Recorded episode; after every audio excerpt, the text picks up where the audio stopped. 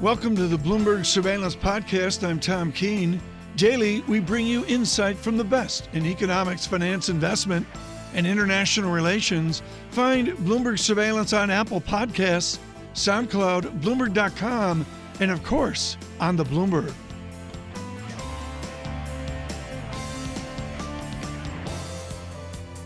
You know, I want to bring in Adam Posen right now. Uh, Adam, I know you're one of the 13,000 people that looks forward to the spring annual meeting of the International Monetary Fund. What do you hope to learn from the meeting this time around? Uh, learn. Oh boy. Uh, let's see. I hope to learn how other countries are viewing the fiscal policy of the U.S. I hope to learn where the financial leaders in the private sector see the vulnerabilities and what they're lobbying for, essentially, on financial regulation. I hope to learn as people respond to our forecast, the more importantly, the IMF's World Economic Outlook, where they they are able to claim things will be better or worse, and most of all, I you hope to get some feel around uh, the Trump administration learning that the trade conflict with China would be pretty destructive. Well, let me just bring in a tweet that the president just offered the public four minutes ago.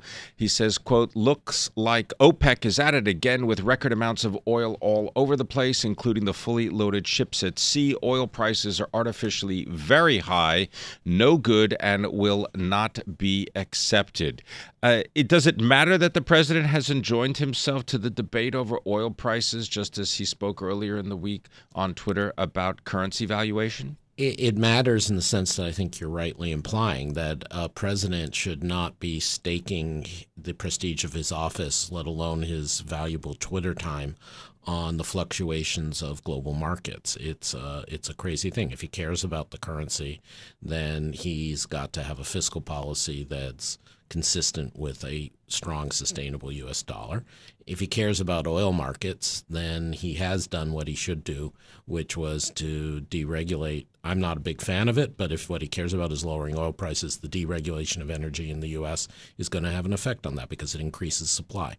So, you know, the chatter about it doesn't really help anything. It just sets him up to look a little silly. Okay, but let, let me just push back a little bit, Adam Posen, because this is a different world, one could argue, where direct communication between leaders and the public is not only more accessible, but perhaps even more important and can help frame the debates, the negotiations, indeed, even the conversations that will then be had in private, and that this is just one more tool of a master negotiator. I, I, sorry, I think that's ridiculous. Uh, the oil Why is price, that? The oil price is set in global markets by millions of decisions every day by millions of people and businesses. Uh, President Trump's chatter has no effect on any of those decisions. The currency, some people will in the end especially traders, will decide to take a punt, as they used to say in the UK, on uh, what way the dollar is going to fluctuate if it seems like the Trump administration wants a weaker dollar. But again, it has no effect on the uh, actual intervention behavior of other countries, let alone the Federal Reserve, let alone the fundamentals of economic growth. So again, if if you're trying to day trade, I guess it matters, but we shouldn't kid ourselves. If the president is running policy by Twitter and that creates an uncertainty over the whole economy, if it's contradictory to the underlying economic trends and you start to wonder about what the direction of policy is, sure, that has an effect, but it's not a master negotiator tactic. Well, but if if indeed as you describe that it doesn't have any effect on the price of oil because the price of oil is set by thousands of other independent millions actions, of millions of other actions, then uh, why would you describe it as being damaging to the prestige of the office of the president? Because it's just like if I say I'm going to uh, lose weight if the Patriots don't win the Super Bowl. The Patriots don't win the Super Bowl, unfortunately, and I'm still fat. Uh, people start looking at you. Why the? Do you have any self discipline? Why the hell would you say such a stupid thing? Similarly, with the president talking about oil prices. All right, let's uh, move on to another topic that I know that you're familiar with, and this is the uh, fiscal responsibility of the United States. Projected deficits of one and a half trillion dollars, uh, debt to GDP ratios moving higher, outpacing some countries even in the European Union, such as Italy. This report from the International Monetary Fund this week. Do you believe that the United States is is headed for a uh, perhaps a uh, uh, repeat of uh, of the Japan's uh, fiscal and uh, political sort of deadlock over the last uh, previous decades? No, actually, I don't, because the Japanese situation is driven a lot also by really unfavorable demographics and by a set of strange politics in a very different direction. It, their problem is not so much deadlock; their problem is lack of competition. Um, in in the U.S. case, though, and you're absolutely right to raise the huge surge upward in U.S. debt projections for the next several years, it, there is a legitimate reason to be concerned that we're wasting money that could be used for other purposes, and we're losing the buffer. Uh, Vitor Gaspar was on surveillance TV on Bloomberg just a couple hours ago. You need fiscal policy to have a buffer in case something bad happens, and and we're throwing that away. I'm speaking with Adam Posen. Uh, he is an economist. He's also president of the Peterson Institute for International uh, Economics, and uh, he is also sits on the panel of uh, economic advisors to the U.S. Congressional uh, Budget Office.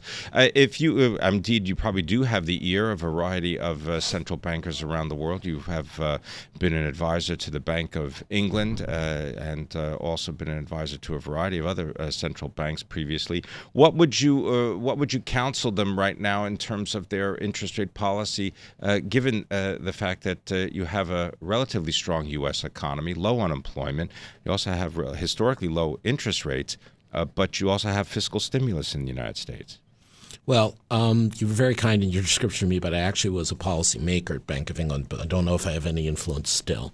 Um, I think what I would counsel is has to be very country specific. I mean, that's in the end, central bankers should be modest and be thinking about the data flows in their individual countries. You're absolutely right that a huge factor to take into account now in the U.S. is this fiscal stimulus on top of low unemployment, on top of pretty good growth. Uh, I still don't think the inflation risks are that high that the Fed has to be terribly paranoid about it, but um, it does add to the risk of overheating, and it does mean that the central bank has to be concerned about what happens if we end up in another recession. For other central banks like the Bank of Japan, the European Central Bank, the issue is don't get caught up in this talk about normalization. You need your economy to be normal before you put your interest rates to be in a positive realm. And Europe is on very good course to do that, but it's coming off of some very, very large output gaps, very, very large unemployment rates. And again, you're not seeing the inflation yet in Germany. I mean, just now, you're just starting to see real wage growth in Germany after many years of boom. So I think the concerns that the central bank should have should still be on the on the side of not cutting off a recovery. If uh, if you were in a room with a group of uh, investors and they wanted to know Adam Posen's view of U.S. interest rates, what would you tell them for the next, let's say, 12 months? Well, um, again, you kind of ask. I would say that one thing is don't get freaked out about this recent uh, supposed yield curve inversion. This was, as as uh, your next guest is more capable of speaking about, this was a standard kind of thing early in a tightening cycle. You get a little bit of a flattening yield curve. We still have a rising long rate. I think the investors have to worry more about the trade risk, the U.S. China conflict risk, having a potentially very large effect on equities.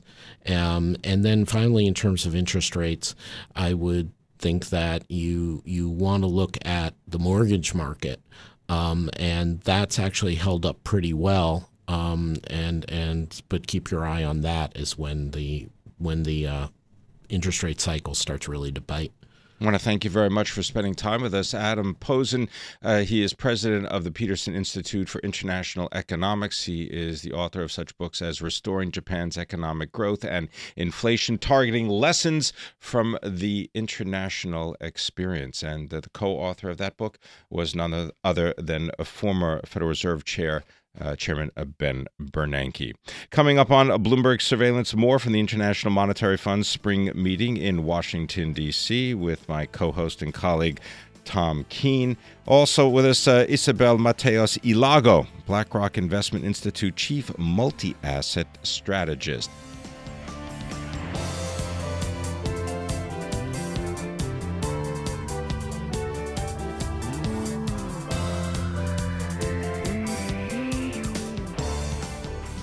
My next guest is no stranger to the International Monetary Fund, no stranger to the world of international finance. Uh, joining me now is, uh, well, an expert when it comes to all things international, Isabelle Mateos y Lago, BlackRock Investment Institute's Chief Multi Asset Strategist. Isabelle Mateos y Lago, thank you very much for being with us. Thank you for having me. I also I also want to note that you are the author of such late night reading as the internationalization of emerging markets, uh, currencies, a balance between risks and rewards, as well as evaluation of the IMF's role in poverty reduction strategies. So uh, well done to you. I'm curious, based on your uh, 15 years at the uh, uh, International Monetary Fund and now at, at BlackRock, when you read that there is such a level of popular discontent around the world at a time when those who look at the economic data point to relatively low unemployment, relatively low inflation, as well as rather uh, benign uh, uh domestic, uh, uh, I would say, social issues. I mean, you, you, you don't see huge increases in, in poverty. Um, what accounts for this general discontent? Well, I think it's clearly the, the, the fact that um, the the impact of the recovery in recent years has been felt um, much more strongly by the upper tiers of uh, the society than by the than by the poorer ones, and there are, we're seeing very fast-paced uh, change in the way the labor market is evolving. Uh, technology is disintermediating a lot of uh, a lot of jobs, uh, and and people are feeling more more more vulnerable.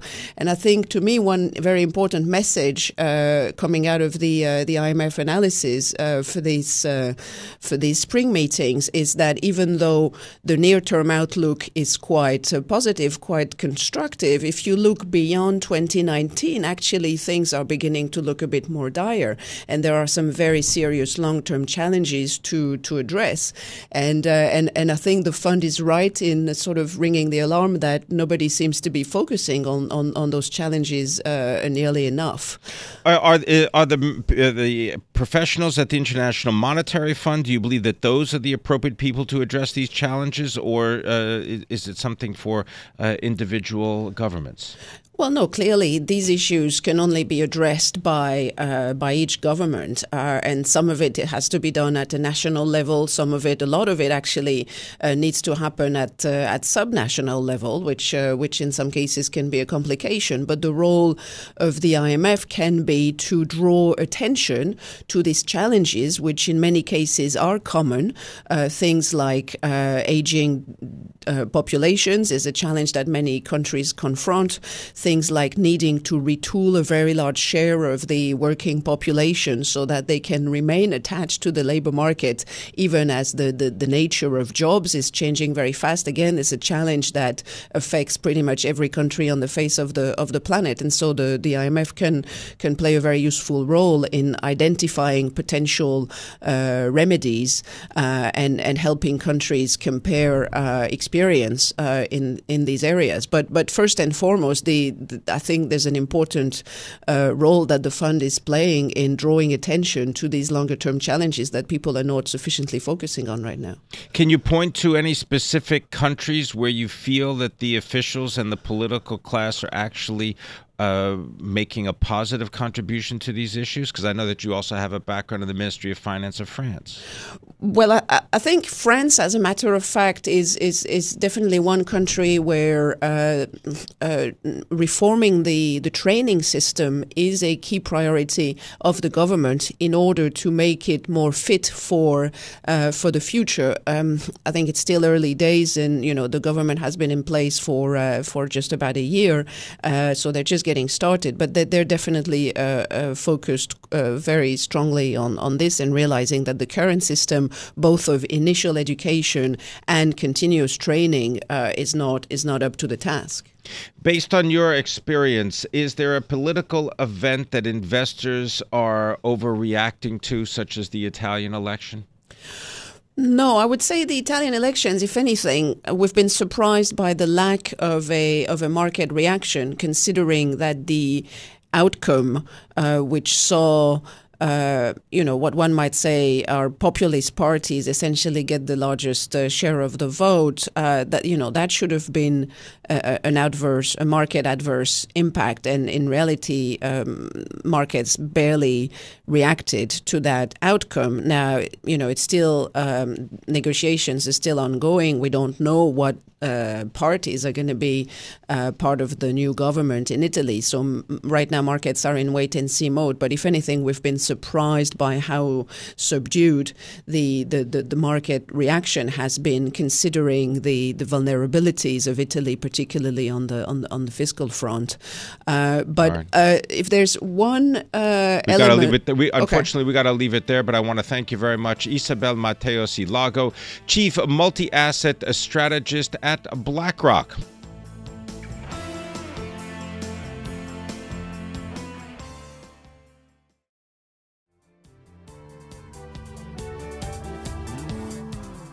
David Lipton is the American representative. He has four titles here, but usually to Madame Lagarde, he's the important number two. Many of you will know John Lipsky uh, of another time and place serving in these same important uh, duties. Dr. Lipton, wonderful to see you again. What do you do every day for Madame Lagarde? What's the real job of the first deputy director?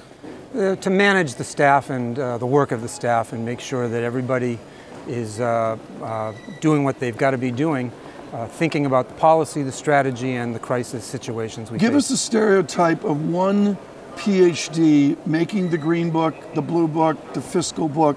Give us an example of who that PhD is. It's giving you your brain power. You know, we've got people from all around the world. They're the very well educated PhD economists. But what separates them from others is we are clinical economics a clinical economist, meaning you have to practice what you preach. It has to not just work in theory, it has to work in practice. And these are people who've been doing this around the world in mm-hmm. real world situations, dealing with the actual problems and the leaders who have to bring about the changes. The zeitgeist of the 1950s and 1960s IMF was maybe over a week, over a quarter, maybe out six months.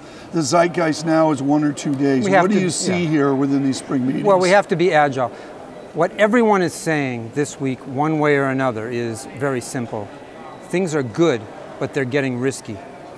And our message, of course, is in that kind of setting, while things are still good, it's time to try to prolong this recovery in ways that will be uh, sustainable and prepare for those risks. Try to lessen the risks and be in a, a, better position to deal with them if they materialize. You have a beautiful social media effort. I can tell you that in the bars, now maybe Arsenal football with the British contingent today will be different, but in the bars of the IMF and cocktails, there is one video people are looking at, and it's the debt video yeah. of all the nations with improving debt structure, and there's one nation with a red bar, and it's the United States of America. Is the United States of America saving for a rainy day? Well, look, there are debt issues all around the world. The key number you're referring to is 164 trillion. That's a big number. That's more than twice global GDP. So there are a range of countries around the world that will not have the buffers, will not have the space and room to maneuver if something goes wrong. And so they should be doing something about that, trying to uh, rebuild space. The United States is in that category. It's important, and we've been saying this for years, that the U.S. soon reduces the budget deficit and tries to get the debt to GDP ratio to come down because you never know what will happen tomorrow. The arch theory for all Americans, and frankly for many in the advanced economy, is growth will solve everything. Within your forecast in the Blue Book, your World Economic Outlook, thank you, Maurice Obstfeld, can you yank it over to the Brown Book, the fiscal space, mm. and say the growth will be there for every unique story, including the United States? Well, we would like to see people, countries, all of our member countries, try to take steps to improve growth in the medium term because this is a cycle and you have to look over the crest of the right. hill and see what's going to come. And we believe that actually potential growth will be somewhat lower in the future uh, than it's been in the past. So there will have to be affirmative steps through infrastructure and structural reforms to uh, improve uh, the growth prospects. But I would say that there are there are there are new wild cards on the horizon. I Give think, us an example. Well, the, the, the, the three subjects, non-traditional subjects in a sense, that are on everyone's minds this week are the three T's: trade, technology, and trust. Trade is a semi-traditional mm-hmm. subject because it, it, used to be a big deal, but everyone's been in agreement for years right. that there should be liberal trade. We need to, on trade, we need to pivot from where we are to countries that have uh, gain from globalization and know their future is linked to globalization, but are now big enough to matter. They need to be thinking about uh, opening up their own economies, and at the same time, the United right. States needs to be letting go of uh, unilateral pressures to achieve its goals. Oh, on, here, at the, here at these meetings, but, people are really now talking about all together trying to find ways to shift to more market access, more uh, competition. Countries are now strong enough to open themselves up to competition. They will all gain. But the template a, of this is so important, hmm. David. The template here is a multilateral effort in this idea of trust, right. buttressed up against an America with a president who is to be kind bilateral, maybe unilateral, or maybe my way or the highway. Right. How do you draw the present administration into a more successful trust relationship yeah, I think the, in our political I think economics. the breakdown in trust is very, is very broad in the United States, in Europe, in many places. Trust is um, between uh, international partners, trust in national institutions is uh, diminished, and I think that's a problem. The way it has to work is that people cooperate and show that cooperation leads to gains, and then you start to rebuild a sense that there is something right. to be achieved together. I was talking to Jason Furman about the wonderful economist Robert Barro and the trust over time. Are we destroying, within your study of trust at the IMF? I did a panel on this, and uh, Dr. Lipton will do a panel on this as well. Do large deficits, do burgeoning debt, over the long term. They must destroy institutional and societal yeah. trust. Look, I think the, the globalization and the dislocation, the, the financial crisis, technology, all of those things have led to a, an erosion of trust. People don't believe that institutions, the government has taken care of them. Mm. And so there's globalization. Uh, you know, we've been saying this for years globalization has to be managed in a way that it is going to be durable. You have to deal with the dislocations that come from globalization. And I think, uh, as you're saying, you have to make sure that you maintain stability because the financial crisis was the biggest destroyer of trust. We've not really, uh, we've recovered in the sense that people trust financial institutions because we did a, a huge reform to make banks safe again. But more broadly, it's very important to maintain uh, stability of public finances in order to, that people will trust in their governments. Within this is China, and within this is a trade. This has been a wonderful discussion centered on the United States, but there are changes in the Pacific Rim, there are changes in China, and maybe the dialogue into May is about TPP. The president swings back and forth. Who knows where the president will be on TPP? Review the IMF stance on the efficacy, the benefits that all can see from TPP, even a China potentially excluded from yeah. it. I mean, at the root is the proposition that we still can gain from more interconnectedness, and that that's key to the future of the of the Asia Pacific region. Um, and I think that that there's there's certainly having high standard trade agreements where there can be a deepening of uh, uh, links and countries can open themselves up to competition. Mm-hmm. Everyone gains from competition. It's a positive sum game is important. I, I, it's been a shame that the United States hasn't found, yet found a way to participate in that because the United States could be a real driver mm-hmm. of growth. David Lipton, thank you for this spirited conversation today, of course, with the International Monetary Fund.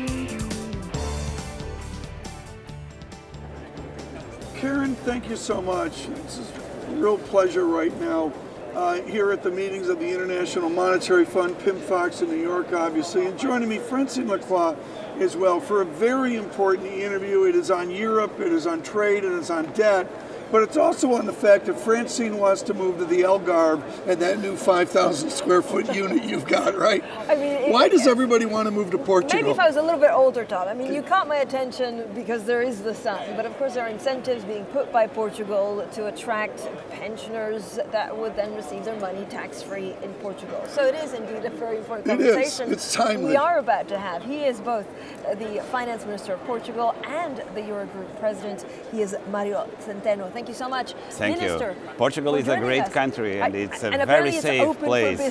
exactly. exactly. Um, not all of your European counterparts are actually happy about these tax incentives. What would you say to them? Well, it's it's um, it's quite marginal in any sense. Uh, and uh, Portugal enjoys a very good economic perspective.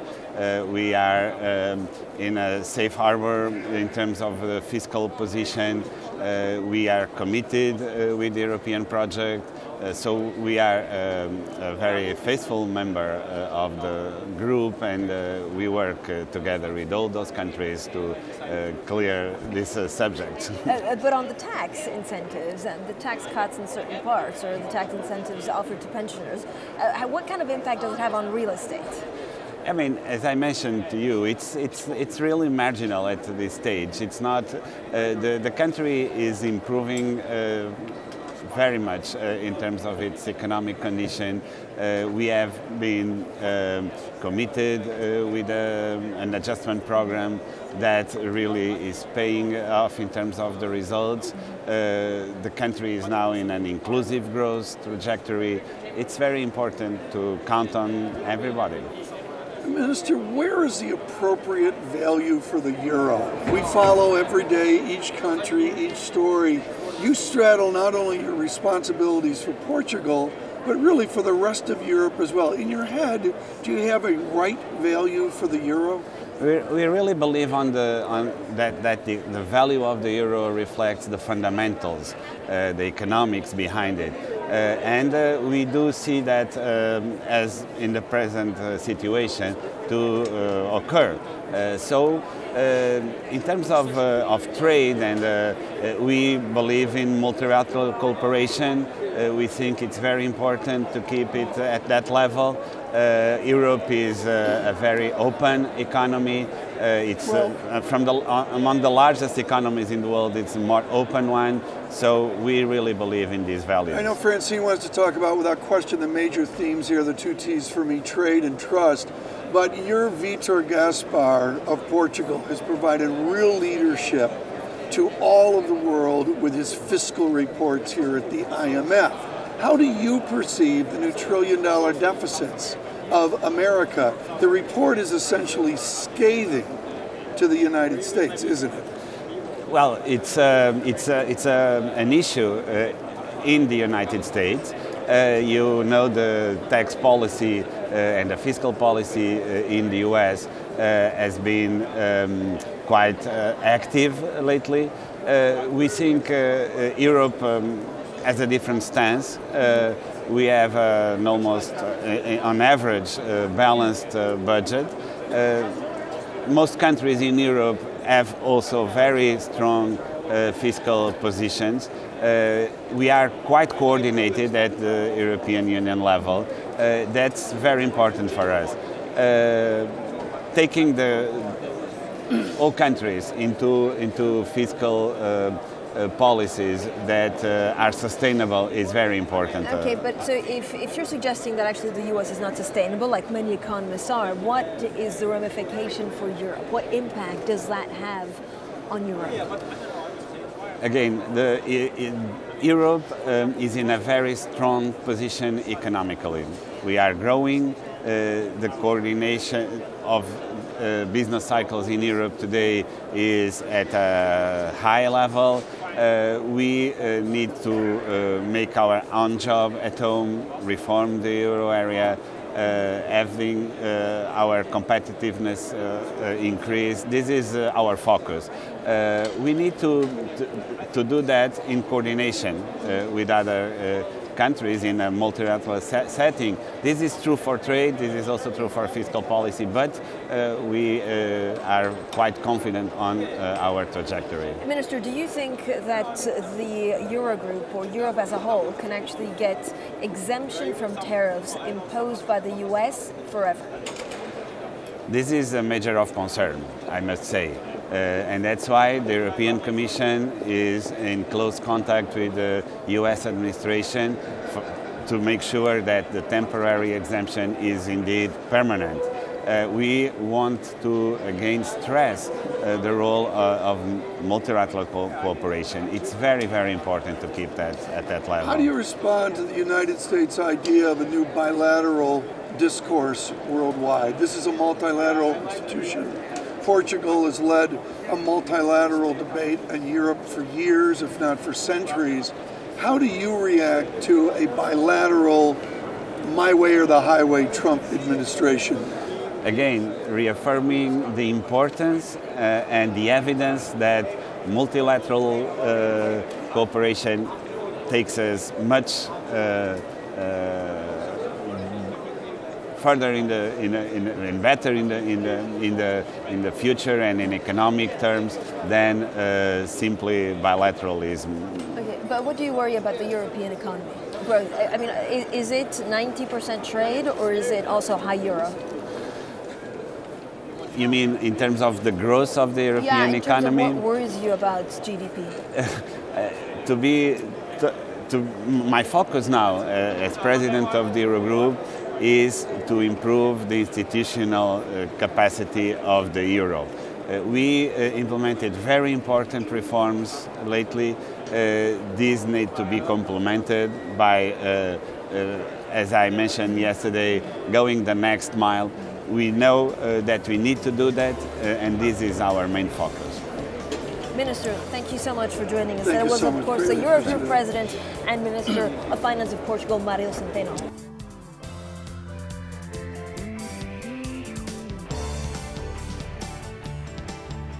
Thanks for listening to the Bloomberg Surveillance Podcast. Subscribe and listen to interviews on Apple Podcasts, SoundCloud, or whichever podcast platform you prefer. I'm on Twitter at Tom Keene. Before the podcast, you can always catch us worldwide on Bloomberg Radio.